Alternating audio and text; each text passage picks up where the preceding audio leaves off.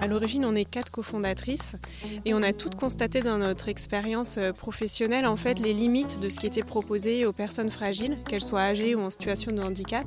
C'est-à-dire le maintien à domicile, euh, oui, mais à tout prix non. Et puis ensuite, après, euh, l'établissement, donc pour les personnes âgées, l'EHPAD, ça convient à certaines personnes, mais pour d'autres non, notamment les personnes qui ont des troubles cognitifs. On a vu de notre expérience qu'il y avait des limites.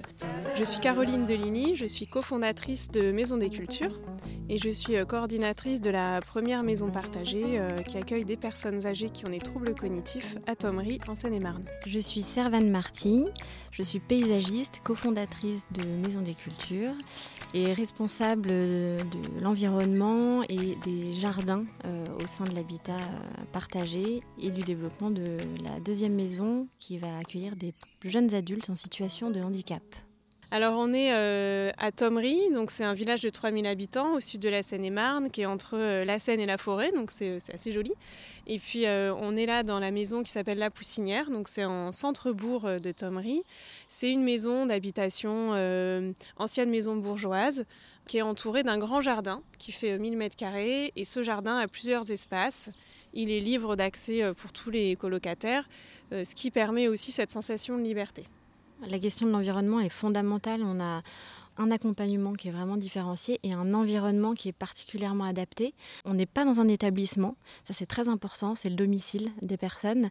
Et donc, nous, on a fait le choix en trouvant cette première maison, mais aussi dans la recherche des autres lieux, que ce soit des, des lieux qui évoquent une histoire. Et moi, mon rôle en tant que paysagiste, c'est mon premier métier, enfin mon métier, c'est de euh, vraiment essayer de trouver l'équilibre. Ce doit être un espace fonctionnel qui puisse pallier aux difficultés que les habitants rencontrent et en même temps qu'on garde absolument cette dimension esthétique et d'évocation. Il faut que ce soit beau en fait. Il ne faut pas qu'on entre dans ce jardin en disant que c'est un bel espace pour des personnes qui ont un handicap. Non, il faut que ce soit un jardin qui puisse le pratiquer au quotidien dans leurs activités sans s'en rendre compte. Qu'est-ce qui a fait qu'on a, passé le pas Qu'on est passé de euh, oh là là, euh, il faut faire autre chose à on le fait C'est d'abord la rencontre.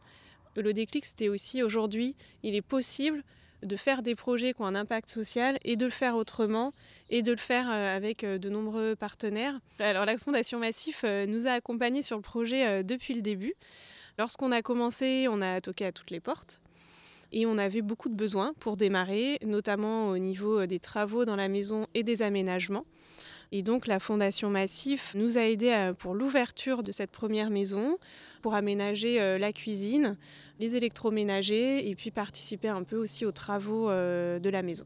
Et puis ensuite, la Fondation Massif euh, continue en fait à nous aider pour développer d'autres projets plus dans le champ du handicap. Alors on dit que c'est un habitat inclusif à plusieurs niveaux. Euh, déjà au niveau de la poussinière euh, dans l'habitat partagé, on accueille des personnes âgées qui ont des troubles cognitifs, donc maladie d'Alzheimer ou apparentés. Et donc au niveau vraiment de l'accompagnement là dans la maison partagée, on va parler d'inclusif dans le sens où on fait participer euh, les personnes au choix, aux décisions, également les familles et également l'équipe. Donc déjà là, à ce niveau-là, il y a une responsabilité partagée, il y a un échange et il y a une implication de chacun.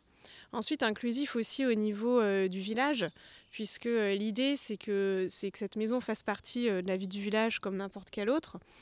Et que par exemple les enfants de la maternelle viennent faire du jardin ici, que nous on aille voir leur spectacle, que euh, bah, la boulangerie, euh, quand elle voit quelqu'un à l'air perdu, euh, nous appelle. Enfin, en fait, c'est ça aussi. Alors, ce que nous disent les habitants et les familles, c'est, je pense, dans un premier temps, le soulagement qu'ils ont pu ressentir sur le fait que leurs proches soient dans une maison comme celle-ci. C'est très dur pour les familles de, de passer le pas de placer son proche parce que même si on vient dans un habitat partagé, bah, ça veut dire qu'on quitte son domicile privé et ça a besoin de, prendre du temps et de se faire en douceur.